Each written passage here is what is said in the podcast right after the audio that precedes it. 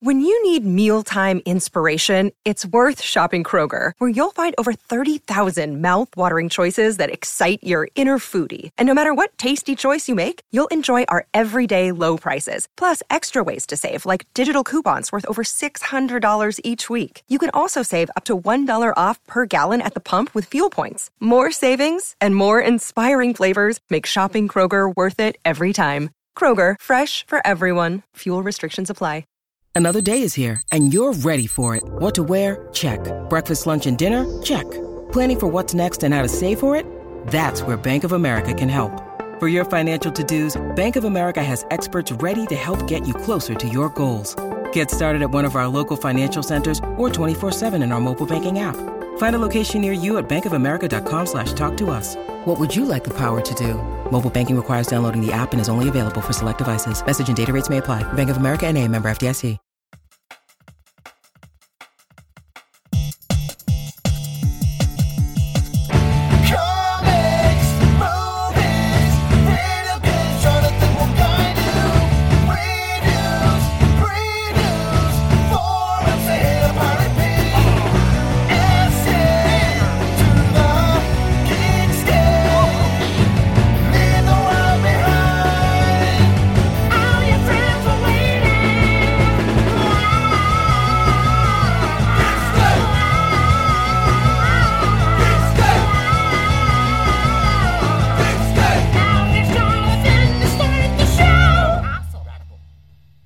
Hello, is It's Jonathan, your host of Geekscape.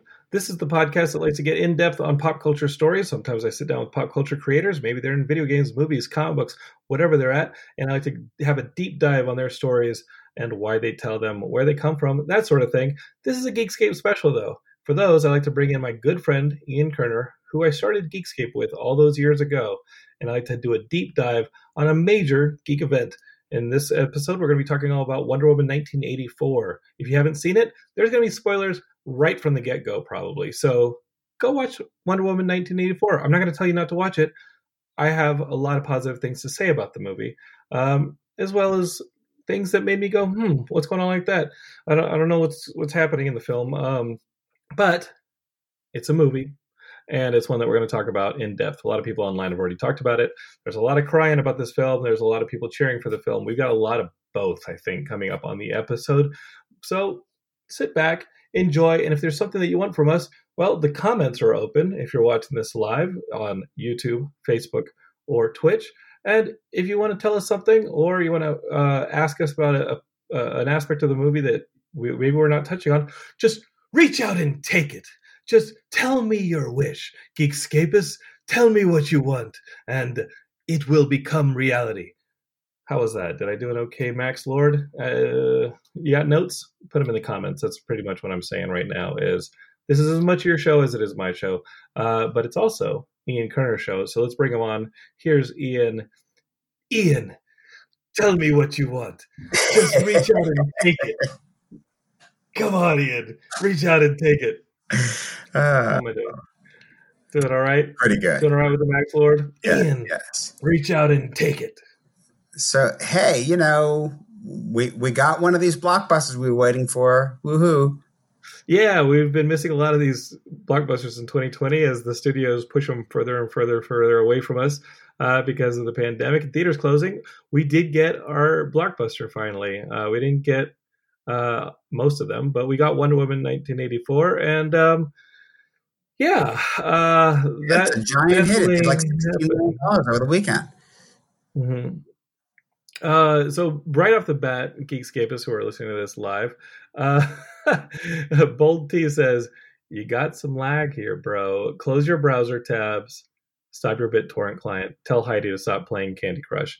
Uh, there will be none of that because I'm actually in Yosemite, and um, it's tough."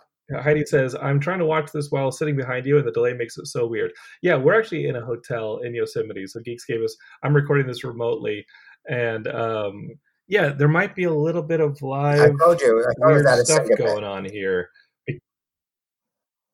Yeah, I'm, I'm in a I'm in a hotel, so I think we're as good as the hotel um, internet can can give us, which which is a shame. But we'll we'll just see how we do. um, if you want better internet, you just have to reach out and take it. You just have to wish for it to come true, or uh, who knows? Maybe it's Incel bot striking again. Uh, we'll see. All right. Ian, did Ian freeze? No, Ian didn't freeze. Ian's just staring at me, just uh, going, "Where- "Where's this? Where's this bit going?" Yeah. I mean, so Ian, th- th- this is like watching Wonder Woman 1984. some of it's good, and some of it makes you go, "Hmm, what was the idea before behind this one?" Um, all right, Ian, uh, let's get to it. Uh, what is the plot of Wonder Woman 1984? What is the story here? It takes place in 1984, but you wouldn't know that from the soundtrack.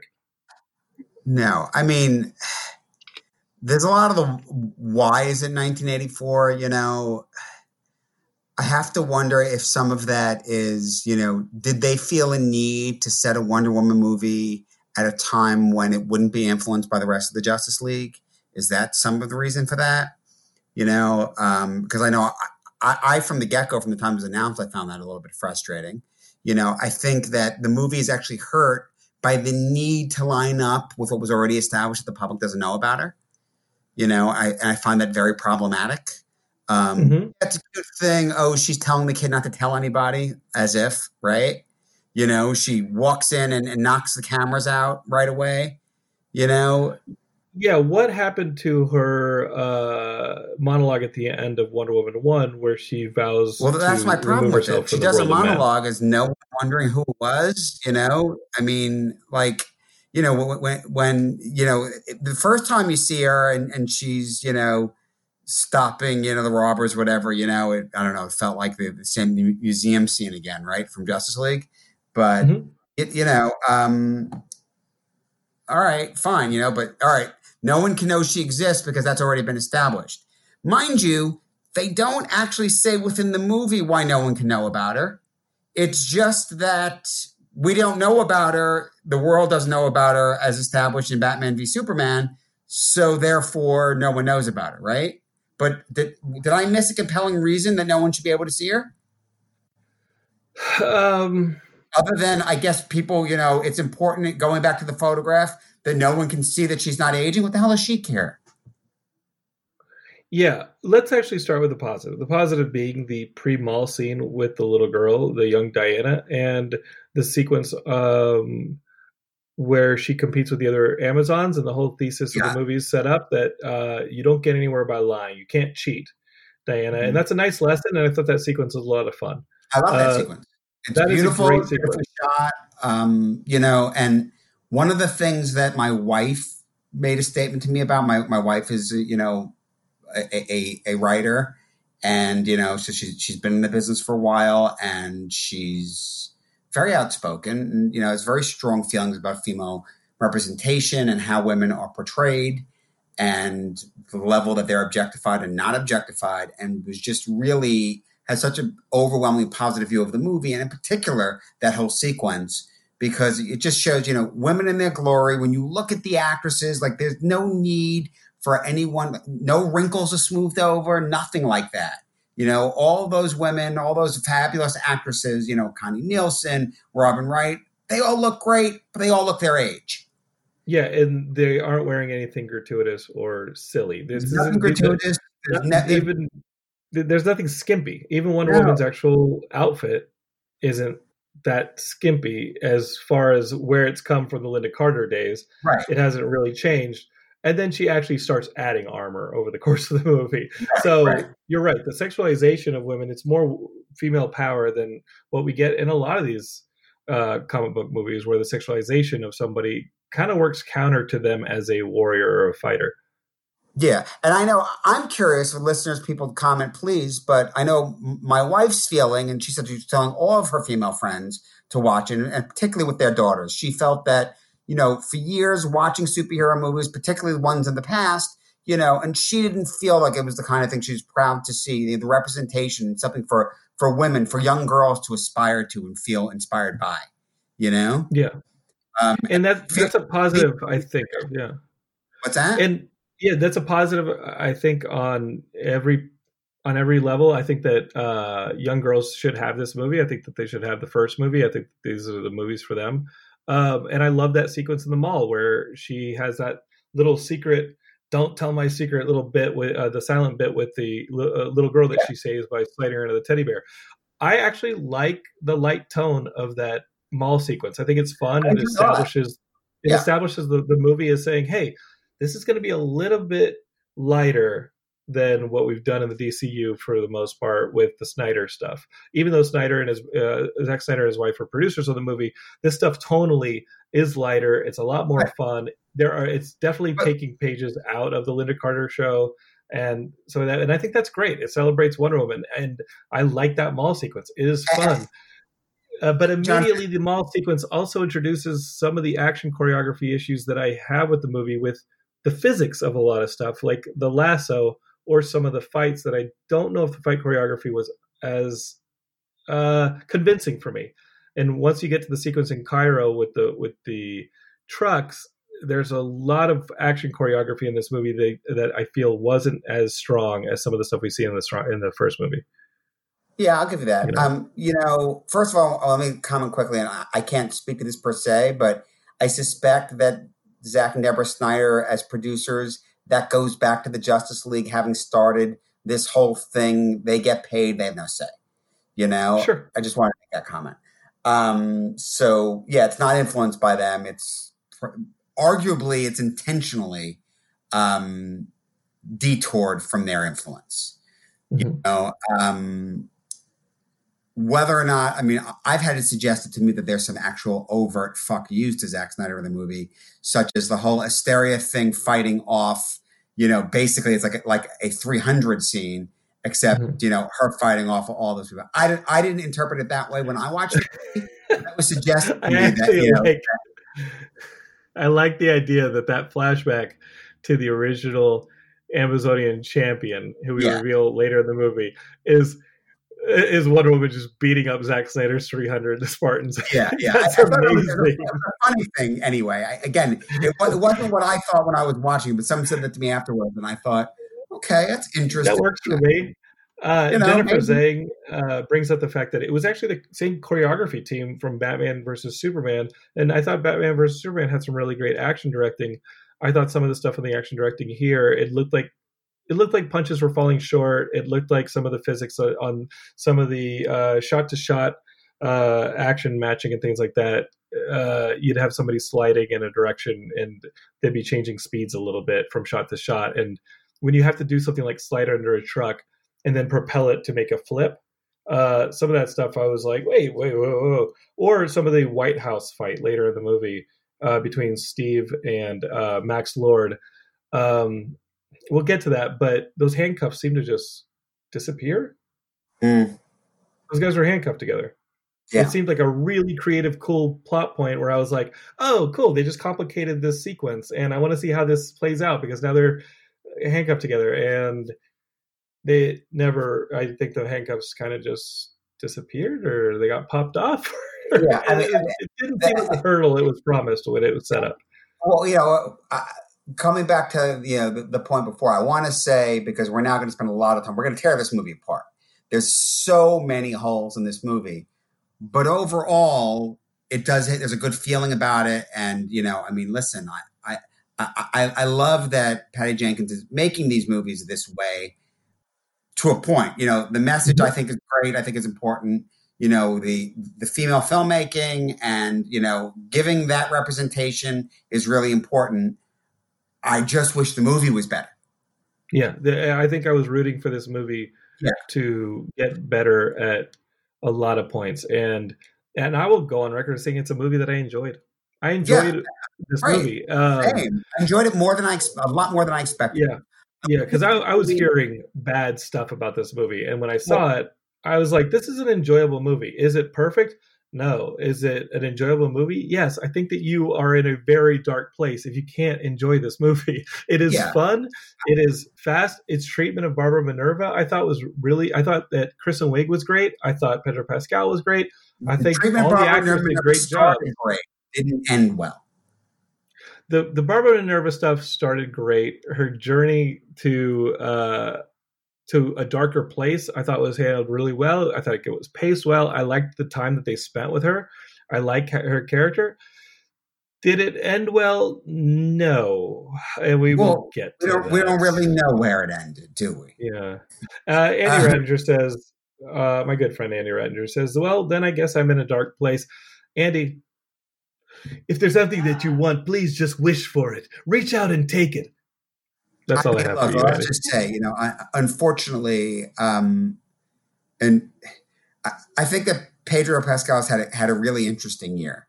You know, coming off of The Mandalorian, which was so amazing, and in particular that for him that last episode, you know, I, I said this on, on another on our other podcast, but Yeah, Geekscape, it's, it's the next, it's the last podcast on the feed. If you want to listen to that, Ian and I break down a lot of But Mandalorian we, season you know, we, we were all talking about you know the giant cameo, and the reality is, I mean, Pedro kills it in that scene. You know that that that Mhm. last scene, you know, without the helmet on. I'm trying not to. I haven't seen him in the Robert Rodriguez Kids movie that he's in right now, playing a superhero too. There's a uh, there's a movie on Netflix that's like a follow up to Shark Boy and Lava Girl. It takes place in the same universe. It's a superhero movie for kids, and it looks like a lot of fun. I didn't know Pedro Um, was in that also.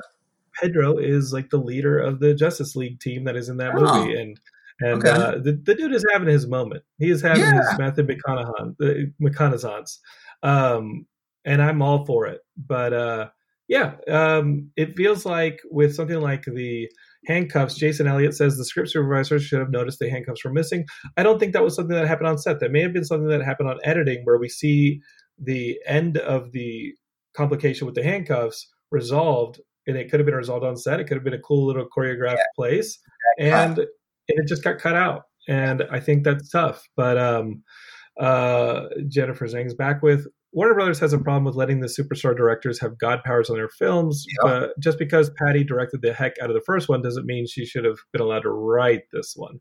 This happened with the Wachowskis and Zack Snyder. Maybe that's a Warner Brothers problem. Tim Burton on Batman. Yeah. Uh, the script is where this movie does have the issues. I think. Absolutely.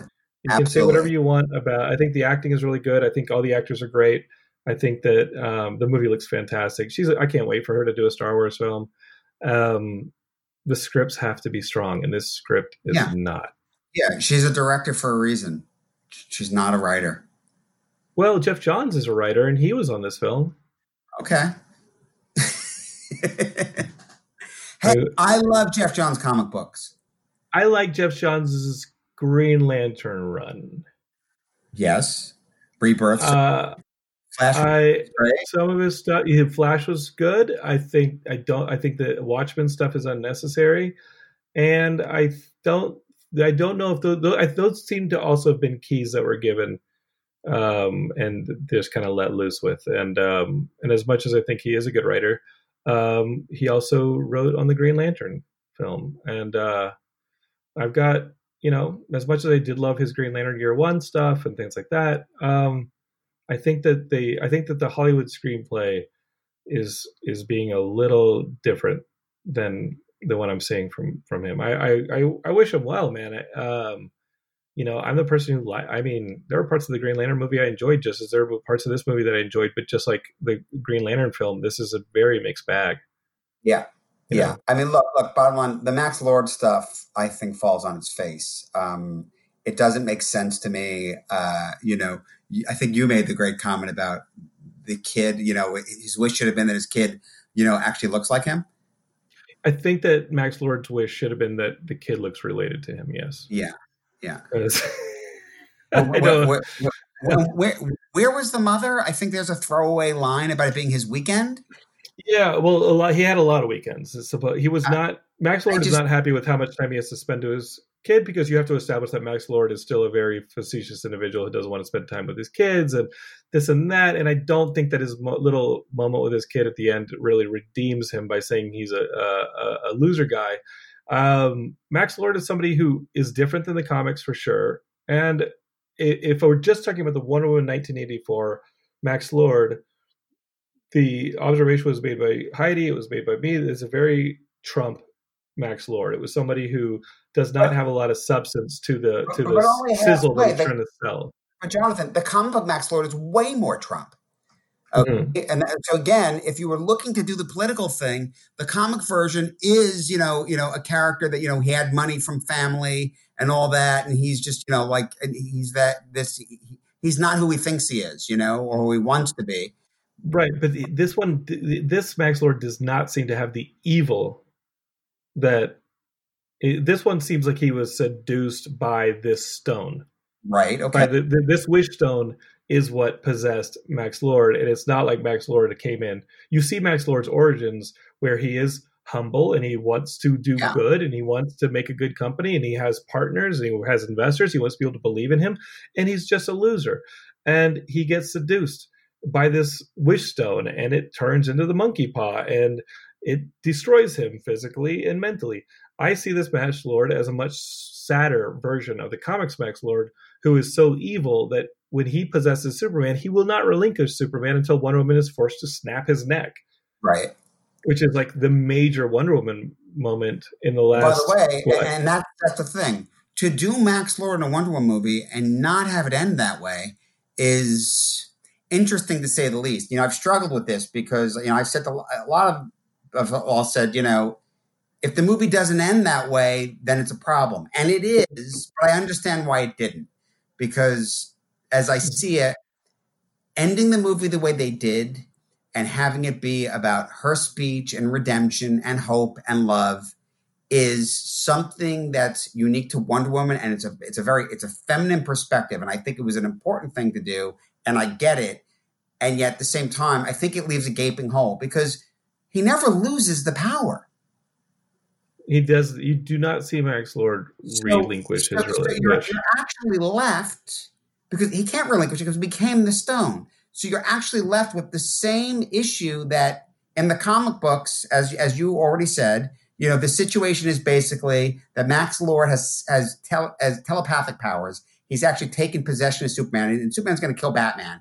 And Wonder Woman beats him, and he basically looks at it and goes, "Great, you stop me now, but I'm just going to come back. I'm just going to do it again. What you know, you, there's nothing you can do." And she, she has the lasso on him, yeah, and he tells the She- truth, and he says, Yeah. he says, "Yeah, there's nothing I can do. You're have to kill me." So she basically grabs him by, by the head and she turns his neck around, and it's Mhm. awesome. Okay, and and one of the problems they had going into this is, had they done it, that's what Superman did in Man of Steel. "Yeah, you already spoiled it on Man of Steel by having Superman kill snap So- Zod's neck. You can't use it in this moment." Yeah, so so so I get how do they do it again, but that's the moment, right? And Mhm. and fine, cut him in half. I don't know, but the point is, she by not killing him, she didn't resolve anything. Yes, and, and she and Steve come to the conclusion that acknowledging that he has become the Wish Stone, they have to destroy the Wish Stone. When they sit with that Indian guy playing a Mayan Right. descendant with dreadlocks, and they talk about the stone destroying civilizations, they come to the conclusion there and then that they have to kill, eh, destroy the stone. Destroying the stone at this point, because it is Max, is killing Max, and they don't do it at the end. That being said, I do like the the message of redemption and forgiveness and hope that Diana gives at the end. I don't know if it needed to be a five minute monologue. That monologue felt very strong out But- and padded, But and, and it, again, it, lose- it lost its poignancy to me. well, well, but but also because I think the point is that it had to be it was peculiar to her. But I'm coming back to the thing I was saying earlier that by feeling constrained by the idea that the world can't be aware of her hurts. You know, Yes, had the movie been set in the present and everyone knows Wonder Woman and they believe in Wonder Woman and they come in and they do that and it's Wonder Woman giving them this message of hope and they feel that, I get it. But you're right. it's anonymous. reveal- and how anonymous is it? Because The reveal at the end is that she has the lasso on him and that he's broadcasting these hopes. And the reveal at the end is the reveal of the lasso being on him and that she was broadcasting to all of them. But you're right. Without acknowledging that she is now revealing herself to the world, that major character beat and story beat is gone. yeah, You're right. They- You're right. it doesn't work. Yeah, uh, Jennifer uh, Zhang, she loves this, and I love Jennifer. Jennifer, I love you. Uh, she says the lesson that her Themysciran uh, trainer teaches her in the opening sequence about you don't get anything by cheating. It never comes back. I believe she, it did come back. I believe it came back when she accepted that she had to let go of Steve, that Steve had to go away for her powers to come back, and that she had cheated in bringing back Steve. We should get into the whole body swap issues of bringing back Oh, Steve it because it is troubling So to think that either hero would be okay with any of that. Before we get get it, let me just say this: I went into this movie already being aware that they used a magical device to bring him back, that and, and as if it wasn't really him. So I will tell you that I thought this was going to be the thing I hated most about the movie, and in actuality, because they're so great together, it's probably one of the best things about the movie is just they are fun together. But and I get the idea that well maybe they didn't want to make it too magic to just wholesale just bring him back a body but the body snatching thing just doesn't work for me exactly what you just said you know they never even discuss the moral issue of they've stolen a guy's body they're putting him in danger left and right it's not even a conversation Yeah, as Brian Gilmore, your old friend from episode one of Geekscape says, they made that dude into a fleshlight. yeah she raped him Yeah, it's a pretty awkward scene at the end where they're standing in the snow and she can admit that she body swapped the guy. That's awkward. When there's a guy that you body swap for a couple weeks, uh, standing next to you in the snow, and he feels like it's a fresh new day. Um, how do you tell him that you took his body around the world and had him shot at, beat up, cut up, and sex up? And here's my problem is as a device, the only thing I could think of is it's like the okay, so then she sees him in the outfit that Steve didn't want to wear, and it's like, okay, well, here's the guy, and it's this, you know, this promise of maybe she's gonna go on with her life, and it's not necessarily him or whatever, but you could have done the same thing with the same outfit or an outfit like it and got the same beat out of here's a guy dressed the way she wanted him to dress, right? Yeah. And you get the If- same thing out of it without having to have taken the guy's body.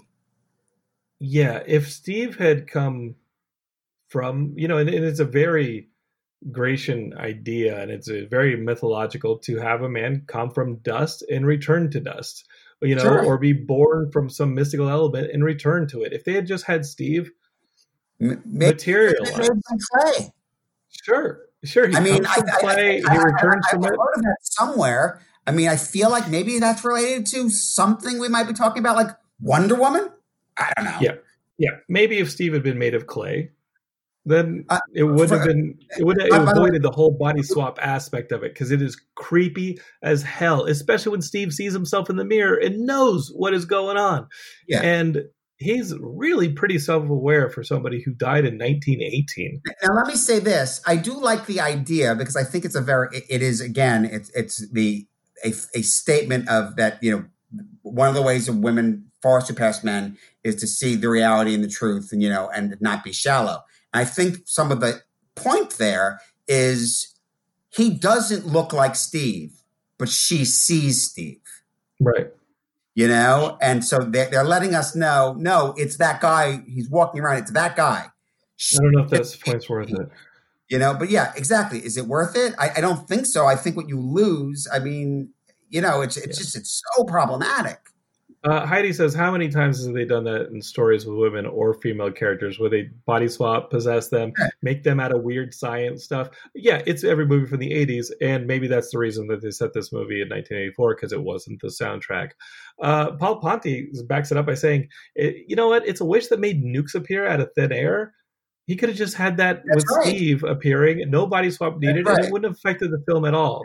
It's That's just exactly right. Early in the movie, you know, my, wife and I discussed this, and we were saying, she's like, "Well, early in the movie, it seemed like maybe that, that it was supposed to be some basis in reality, but nukes appear out of thin air, magic walls go up in the Mid East, like so." There's really no problem with with with, the, with the, the power of this thing to just do whatever you actually want. I mean, Barbara wishes she's like Diana, and she becomes a freaking demigod. Yeah, she well, yeah. Barbara does not know what she's wishing for. I think she wants to Right. be human Diana, and she wants to be sexy and liked and Yeah. this and that. Right. She does not know she's wishing to become an Amazonian, and I thought that was awesome. No, no, I thought that no, was a cool, I thought that was a No, no, forget it. She has her powers. But but again, you have to remember the other Amazons don't have it, and that's another problem with the movie because Diana is the daughter of Zeus. She's a demigod. The others, don't you remember in the first movie, once she starts channeling her powers, she's knocking everyone on their asses and almost kills them. She's way beyond them. They're just great warriors. She has Mhm. superpowers. Yeah. Okay. Um Jennifer Zhang says, I hope you guys talk about the races. Um, we definitely, definitely, definitely, we definitely talked about Max Lord. Probably you know should that have the used. black, black people in Washington D.C. Yeah, there's no black people in Washington D.C. Um, and uh, that's that's that's weird. I mean, they should have definitely had the Marion Barry sequence. Uh, if you Geekscapists are older, as old as Ian and I, you know that Marion Barry was the mayor of D.C. and had some problems uh, with the substances. But um, the racist thing for me was that they got a, you know, and I'm all for diversity, I'm all for representation. But when they go to see a Mayan descendant, they cast a guy with the last name Patel, who is definitely Indian, to play somebody who should probably have been Guatemalan, and then they put dreadlocks on him. What?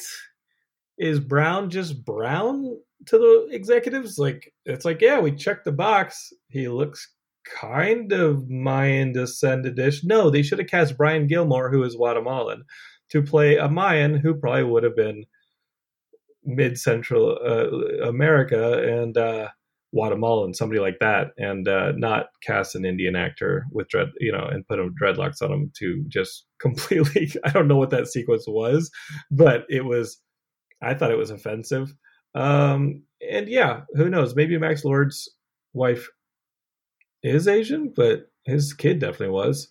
Uh, was- okay, but yes, there were no suddenly no black people in uh, DC and the Middle East. When you go to the Middle East, uh, it is it's cool to see that uh, they take their cues of the Middle East from um, I don't know Rambo movies because what was that? I don't even know. And by the way, so they went with Bialya, which is a fictional Middle Eastern country in DC Comics. But then they do Egypt. I mean, I'm literally sitting there going, okay, we have Bialya. They don't do Kandak. Yeah, Which- which would have been a great setup.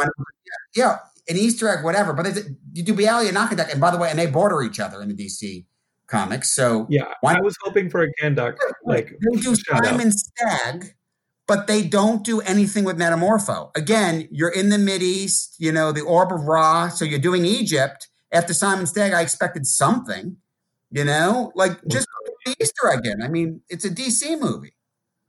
Like, why? really excited? Hmm? Did you you got really excited, didn't you? You were like, "Oh, they're gonna do some of this Middle Eastern stuff for the DC universe." None of it. For a second, I got excited, and then, you know, total letdown. Yeah, It was like, seriously, what's happening? I, I, I, I mean, was it edited out because they don't want to be tied to other movies? I, I don't get it. yeah, and that Black Adam movie, or at least the the next, you know, that movie's going, and that Shazam too, it's Yeah. going. They're, those characters are showing up in these films.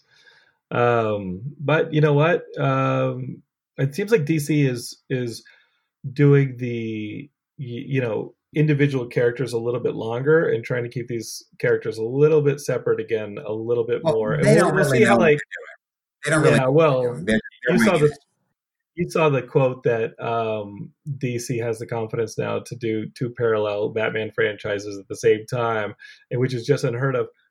Spider Man's doing it right now at Sony with live action and animated. And don't look, I'm going to throw Venom in there as a third Spider Man franchise.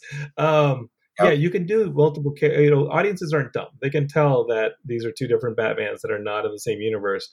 Just tell good stories. I think is what the emphasis should go back to. Just tell good stories. It doesn't matter how intertwined they are or not.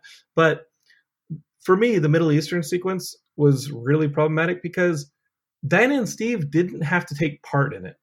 Nope. They gained nothing but staring at Max Lord through a windshield for him to say, I am one in the stone, which they could have just figured out by tracking the stone uh, and realizing he has consumed the stone. The whole sequence in the Middle East didn't really do much except take the world to the next step on the clock to threat level midnight or whatever it is. Um, and that was really the sequence in Iraq or in, in Egypt or Kandak or whatever, wherever the heck that was. That was the sequence. It didn't need it didn't need Steve or Diana in it. They didn't change anything character wise or story wise be, be, by being there. So Um, and the, the the the sequence in which they get to Bialya is really weird because the Smithsonian just has fueled jets on a tarmac and a radio tower for some reason. What? And I, maybe maybe I I'm not an expert on on fighter jets, but Short short range fighter jets? yeah, did you did you know they could fly across the Atlantic Ocean? I didn't. know they. I knew they couldn't. I knew that they couldn't, and it's the first thing I said when they hopped in that fighter jet. Was I said like, where the fuck are they going? that thing might get that thing might get to New York City. Right? That is a short range fighter jet. It uses all its fuel on speed and maneuverability, Yeah. not to getting to the Middle East. That thing is going to fall somewhere in the Atlantic, and they're going to laugh at you, Diana. Like, don't do this. Well, no. When you, when you turn it invisible, it, it enables you. you you're, you're invisible to the laws of physics too. I wanted to see the bottom of the jet and see Diana's feet now that she can fly, like Fred Flintstone moving the jet, the fighter jet along in the air, or just having her like. But by the way, back up. with- Now that she can fly, she flew at the end of the last fucking movie. Don't- You know what? Don't bring up the exact thing. It's Listen, been don't- seventy what- years. What's what? I know she, she flew at the end of the last movie. It has been 70 years. Suddenly she forgot she can fly again. Ian, I need you to not bring up good detail. Don't bring up details. You and your details, I mean, you and your facts. Don't bring Look, up. look. Don't bring logic into this. she's been depressed. He died. It's been seventy years. She's just hasn't known what to do with herself. She needs needed to forgot how to fly. fly her again. She needed a man to tell her how to fly oh. again. oh, Is that what this movie's telling us? Because you're right. Oh. She did fly at the end of Wonder Woman 1, and suddenly she can't fly anymore. She needed a man to be like, oh, it's just like, let me mansplain flight to you because I'm a pilot, and you haven't come into contact with any of those in the last 70 years No. have been dirt. Yeah. Hey, listen, you know, you could pull any World War One pilot out of out of time. Just pluck him out of time, stick him in an '80s plane. He can fly that shit. It's not a problem. The last plane he flew in was designed by the Wright brothers. That's and right. now suddenly he's flying around and no like problem. Oh, he's he is going to the like thunder zone or whatever. That, he's like he's in the highway to the danger zone is That's where he is now. Um, I got to tell you though, as silly as that sequence was, I like the invisible jet, and I like I how they all- got to the I like how they got to the invisible jet. I like I the agree. spell. I like the spell as much as I Yeah. was sitting there going, wait a minute, why does the Smithsonian Same have here. a flight tower? Why does the Smithsonian have a fueled jet on the runway? Why does this Yeah. just, why why is this sequence even happening? The second that she made a spell and turned the jet invisible, I was I like, was all right, like- that's cool. Yeah, we're good. I agree. We're good. Yeah. Hopefully, Yeah. this whole Middle East sequence pays off. Yeah. Didn't. All right. So But speaking yeah. of nostalgia, let- can we talk? Let's talk about Asteria. Let's talk about who. Asteria. Okay. So first of all, I have to say, all right. So they introduced this armor, and then Diana's losing her powers, and she's getting you know hit by bullets and bleeding. She has this magical armor. Nah, let's not use it yet. No, you will wait. You will wait for the magical armor until the most opportune time to make the end sequence into a Sylvester versus Tweety Bird sequence. That's right. It is it is cat versus golden bird.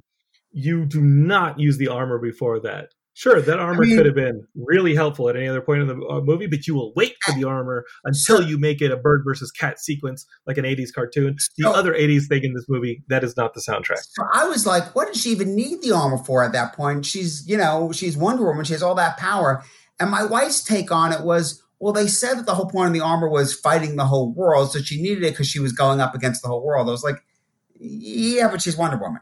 You know, at that point, like, what did she, you know, she's not getting hurt anymore. She has all of her powers. Like, I mean, I don't care how many people it is, you know, like no one's hurting her. You know, Cheetah, yeah. And it- um, if you said, fine, tell me that Cheetah, the, well, I'm going to get into in a second about how badly they did Cheetah, but let's just jump to the, this point right now. If Cheetah has magic abilities and if her claws are magical and Diana needed armor to fight Cheetah because otherwise she'd tear to ribbons even with her power, okay, I would get that. That would be a reason why she needed the armor to fight Cheetah. But I think you're exactly right, joking notwithstanding, that it was the imagery of fighting her in the armor, which is why they did that. But it didn't work plot wise. And yet they had a great plot device for her to use that armor when she didn't have her powers. That would have Yes. sense. Yes, if she had if she had not had her powers and needed that armor to fight Right. Cheetah, then it would have been really it would have been you know, and she would have been in- incredibly vulnerable without the armor. And as Cheetah starts to rip the armor up, you are fighting the clock and seeing when those powers kick back in, and it would have been really suspenseful. Uh, having her and the powers, let's just go to the point fact that Minerva suddenly gets a second wish.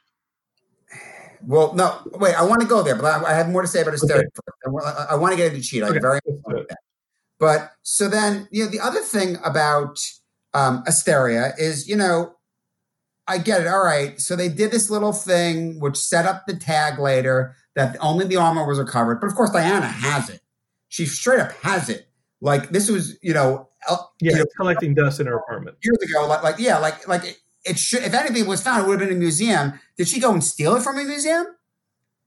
Because maybe she maybe she was in cahoots with those robbers at the beginning that were stealing Themysciran artifacts. Seriously, like, did, did she do that? Because I don't quite understand how she has it.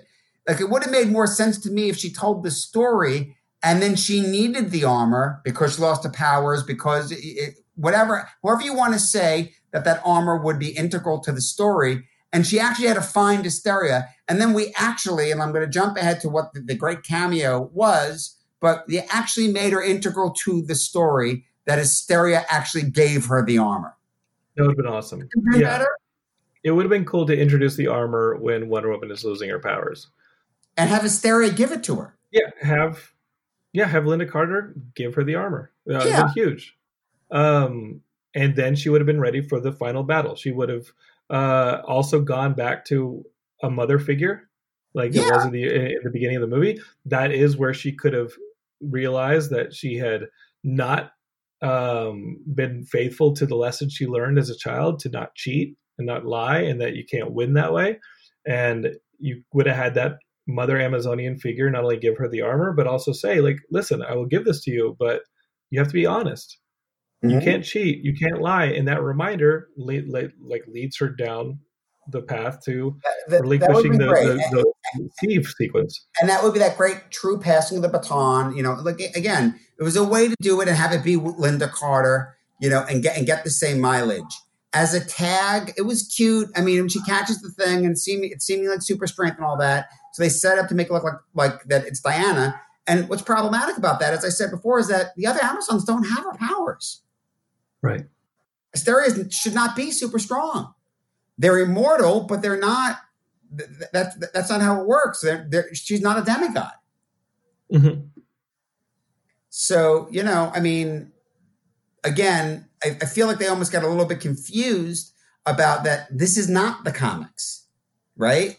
From what we've seen, I mean, they they have some abilities, and you can argue whether or not some of their jumping in the air, you know, with with you know firing arrows off like that is really humanly possible.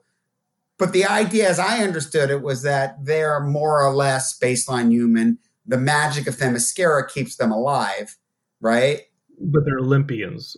They're be, like just beyond Olympic level. Oh, yes, Olympic level Yes. Olympians, not Yes. Olympians as in as No, in they're not actual. as, as opposed to Diana is an actual Olympian. She's the daughter Mhm. of Zeus. Right. You know. Right. So yeah, so so th- that was problematic for me. Okay, so let's let's talk about Cheetah. Ian, lean lean forward, please. Lean right, forward, please. let's talk let's talk I like about Barbara. Minerva because I, Okay. I, find, I find when I talk about this movie, I don't call her Cheetah. Um, I call her Barbara Minerva, right? Yes, and as Jennifer Zhang says, I there was actually no setup for Barbara to suddenly wish to be an apex predator just because she didn't want to be nerdy anymore. Yes. Guys, in case you're wondering what the opposite of nerd is, it is an apex predator. No, no, I agree exactly, Jennifer. It's exactly how I felt. She has Wonder Woman's powers. She's super strong and all that. She has zero reason at all. What what else is she wishing for? I want to be an apex predator. Then be an apex predator. Who gives a shit?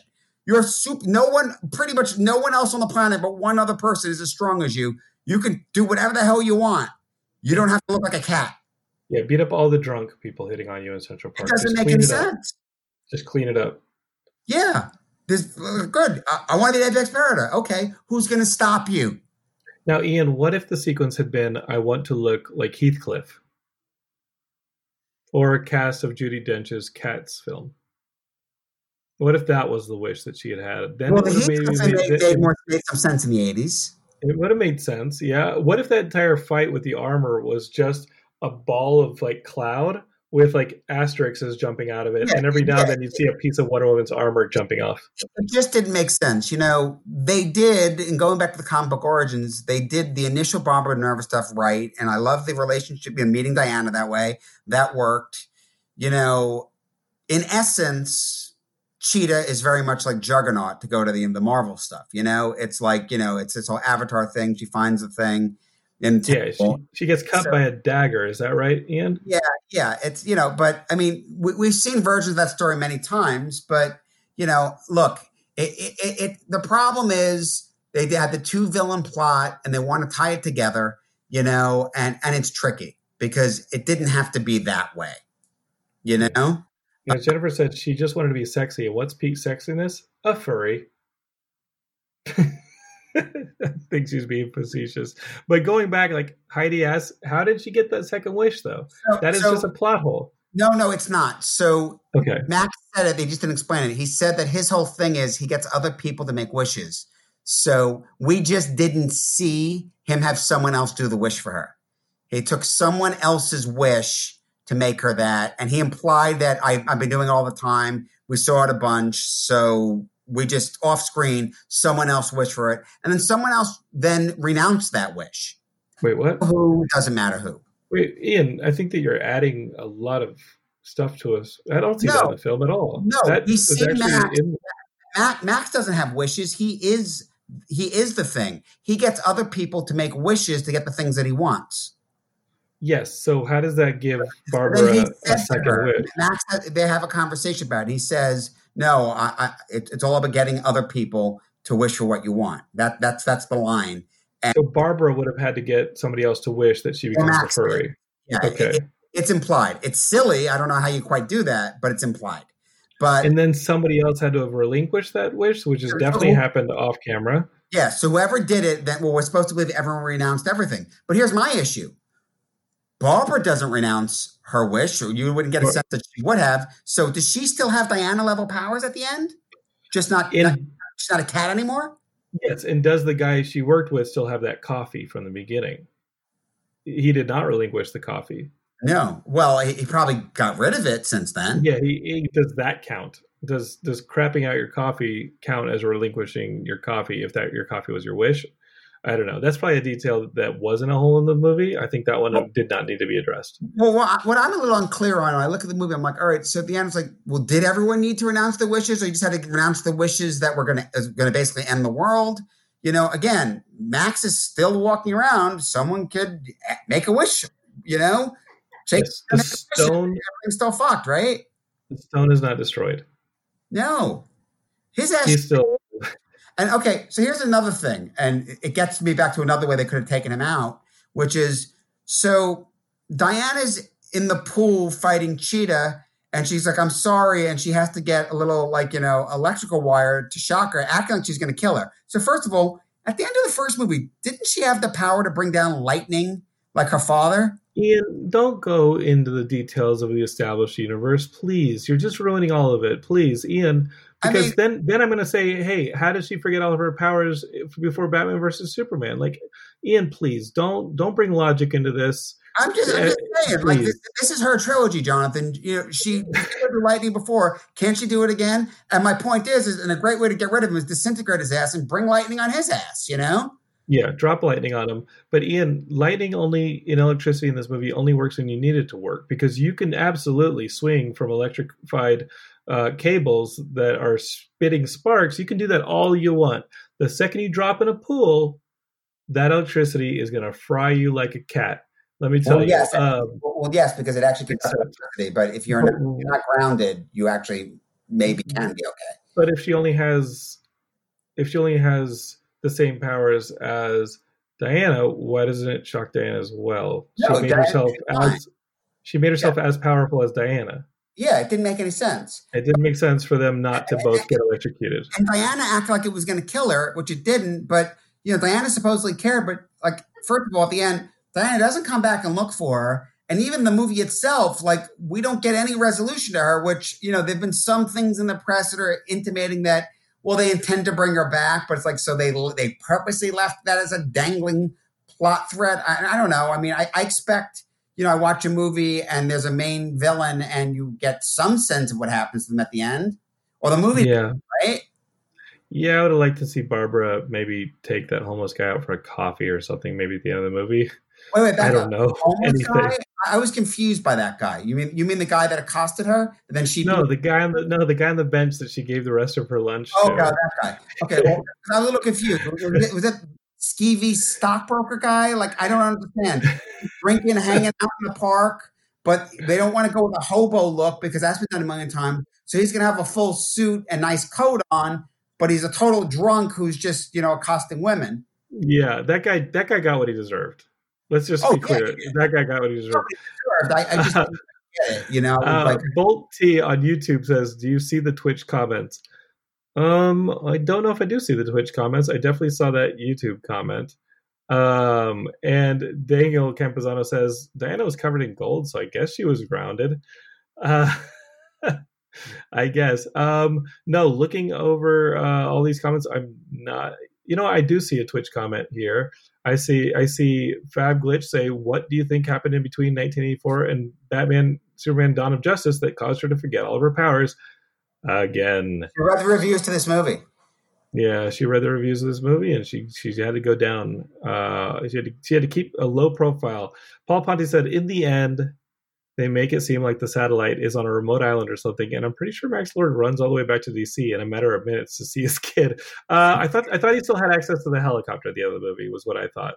I thought there was a helicopter. I could be just be making stuff up, as I believe Ian did with that whole Barbara Minerva wish thing. Just kidding, Ian. Um, one thing I did like about the satellite thing is it did feel like a, a take on the Brother Eye storyline from the DC comics, where the Brother Eye satellite system was a big part of Max Lord's Yeah, he was trying to. Yeah. power, but um, that's about as far as that went. Yeah, Um, Seth. Eisenberg says, "I assume that Barbara gave up her humanity in the monkeypox change for her powers because her heel turn took like five seconds. You know what? If you wish for something and Yeah. suddenly end up looking like that, I would have been a, I would have gone villain real fast. Yeah. That's the Well, no, Spider-Man villain rule. By the way, I think that the, the the idea was that her monkey paw thing was that she kind of lost her humanity, which I guess is what she really valued before. You know, when she when she her, her wish to be like Diana, right? Like Yeah. she became cold hearted. But you know, I, I I found it very odd. Um, again, I think it was tying it all together, but like the whole oh she was so into Max, but then not really. Like, I, I don't know. That just felt like such a weird random thing. I get it that it was she wasn't used to a man paying attention to her, but it just it didn't really work for me. I mean, maybe initially, but once she'd really come into her power, you know, I I, I didn't really buy that.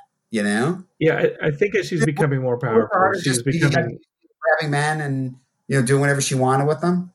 Yeah, I mean, it does seem like she grew more isolated over the course of the movie as her powers grew. That she was, you know, she was withdrawn from Barbara, and I guess the Max thing, she, I think she assumed it didn't work out. Uh, the comment's been made that this movie had a lot more style from 1986, 87 than 84.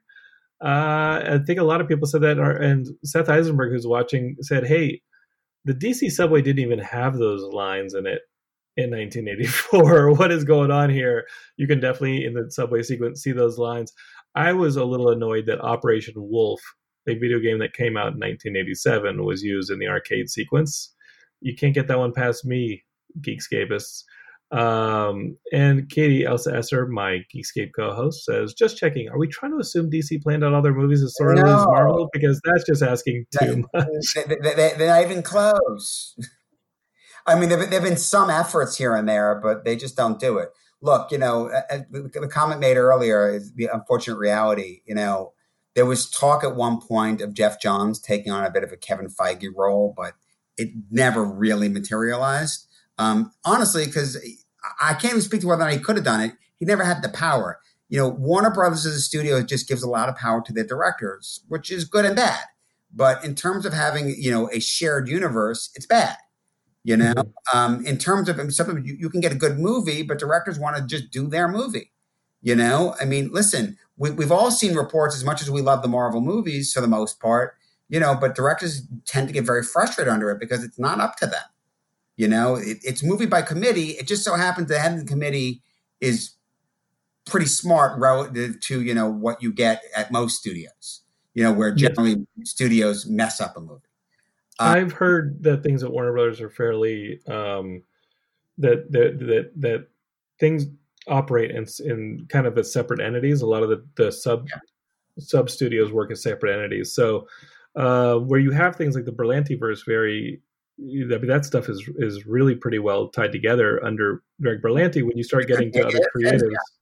When you start to get uh, to other parts of the studio, they are not as synergistic as the things that go on uh, at the House of Mouse across the street. Um, And by the way, let I me just say my comment about Zack Snyder before that, that that's exactly the point.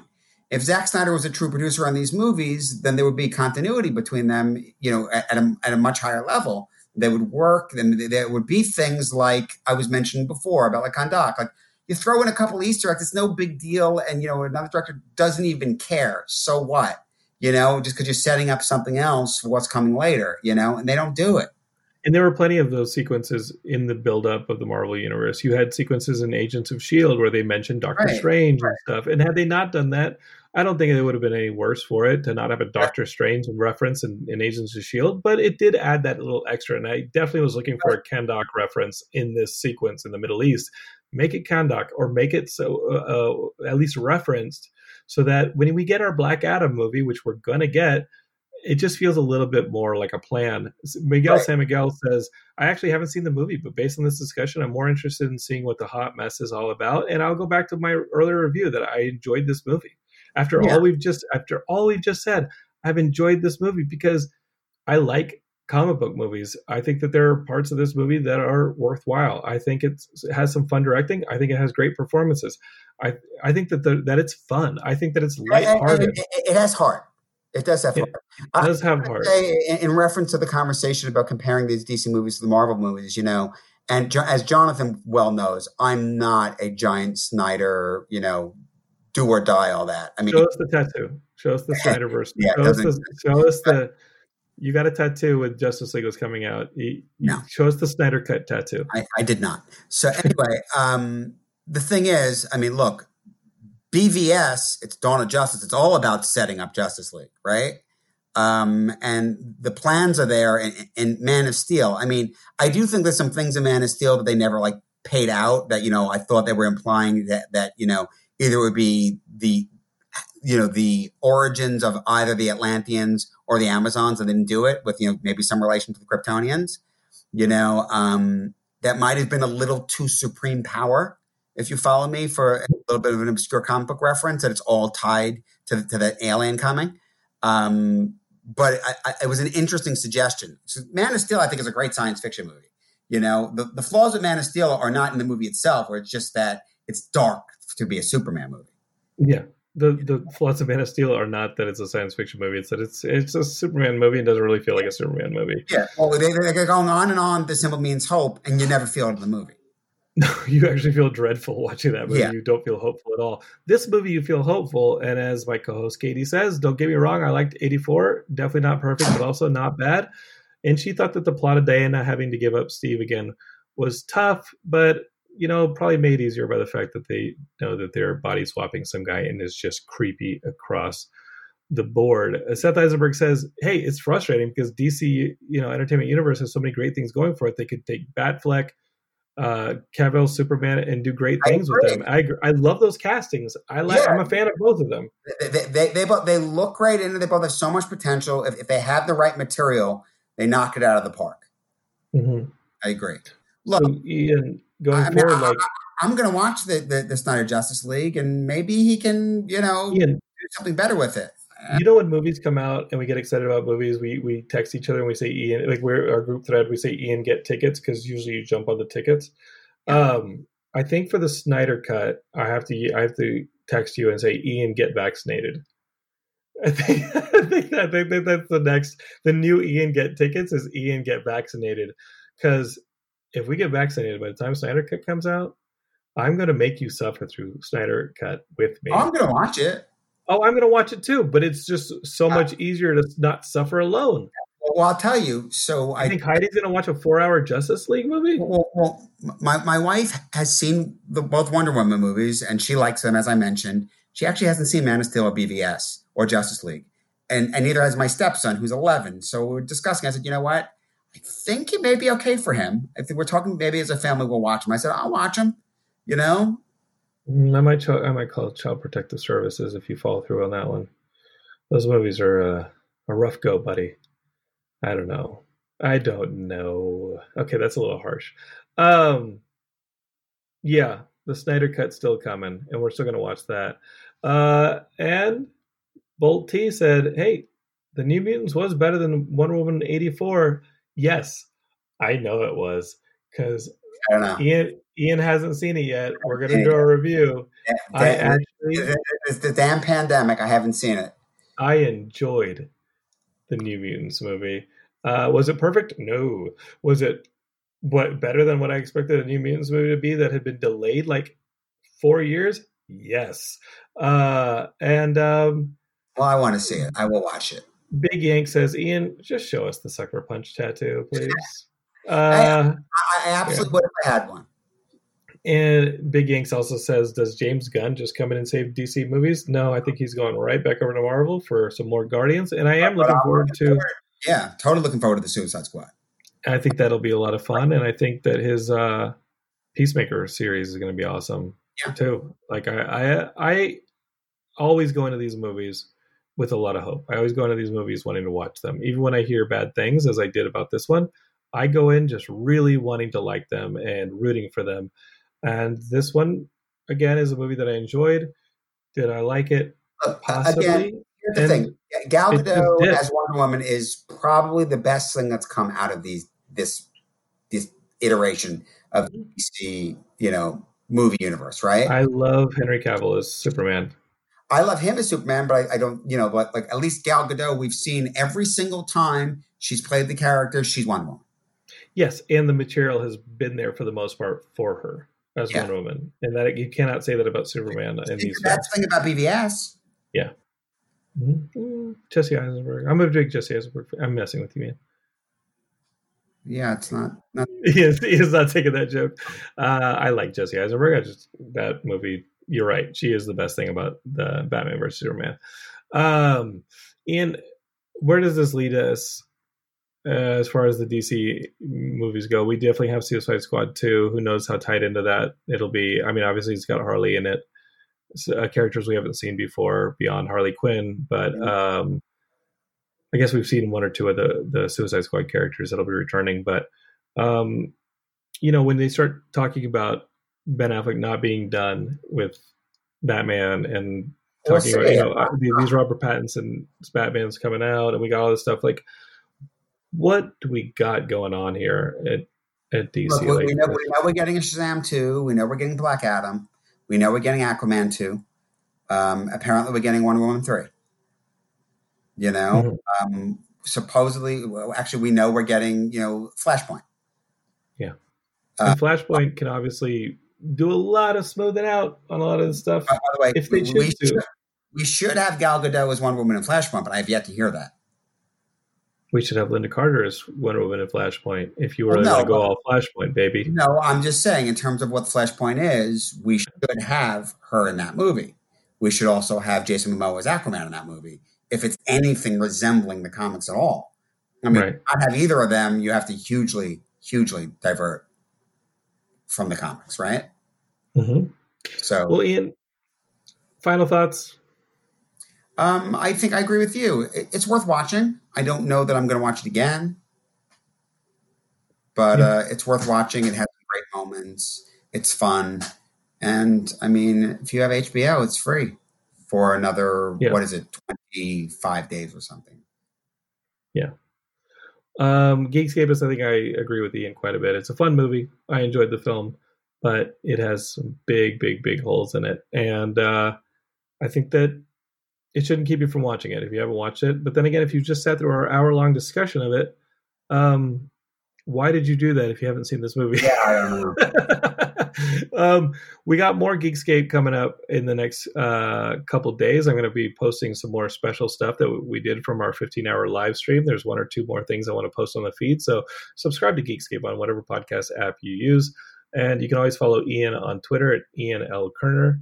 He's on the Geekscape page and the Geekscape group on Facebook. Just search for Geekscape. You can be a part of it. And we're buffing up our YouTube and uh, hopefully our Twitch channel soon going into 2021. So you definitely want to subscribe to all of those. Uh, share Geekscape with your friends. We're adding more podcasts to the network, and we'll be adding tons more shows to this uh, to this podcast. So we've been here for 15 years. We're we're not going anywhere. Uh, definitely, definitely, definitely share us with your friends and leave us reviews. And Katie will be coming back. Uh, I cannot wait to be back in LA and have Katie back. I just spent a lot of money on a fancy microphone because if you don't like the way I sound, well, it's going to get better. Um, that was my Christmas gift to myself, and my tax write off was a really fancy microphone. Uh, Bolt T says, Jonathan, is there a New Year's stream? I have Matt Kelly. I don't know. I think Matt Kelly would have to use the Wish Stone to get us a, a New Year's stream. I think I don't know. Uh, I think that we should do something. I can't commit to it here, but let me talk to a few people and see if we can at least do like a live show or something on on New Year's and do a countdown with you or something. I think that'd be fun. But then again, every New Year's I'm asleep by the time that the clock turns 2021. But this is a special year because we survived 2020. It tried to kill us. Hey, you know, don't count your chickens yet. There's still two or three days left, but we, for the most part, survived. Um, and it'd be fun to do something at least just to ring in the new year with all of you. Um, anything else to add, Ian? I think we're No, good. We're All good. right, buddy. I look forward to talking New Mutants with you in a few days or a week or two or whenever you want to do it. All right. I love you, buddy. Uh, thank you so much, man. Bye. You're listening to the Geekscape Network.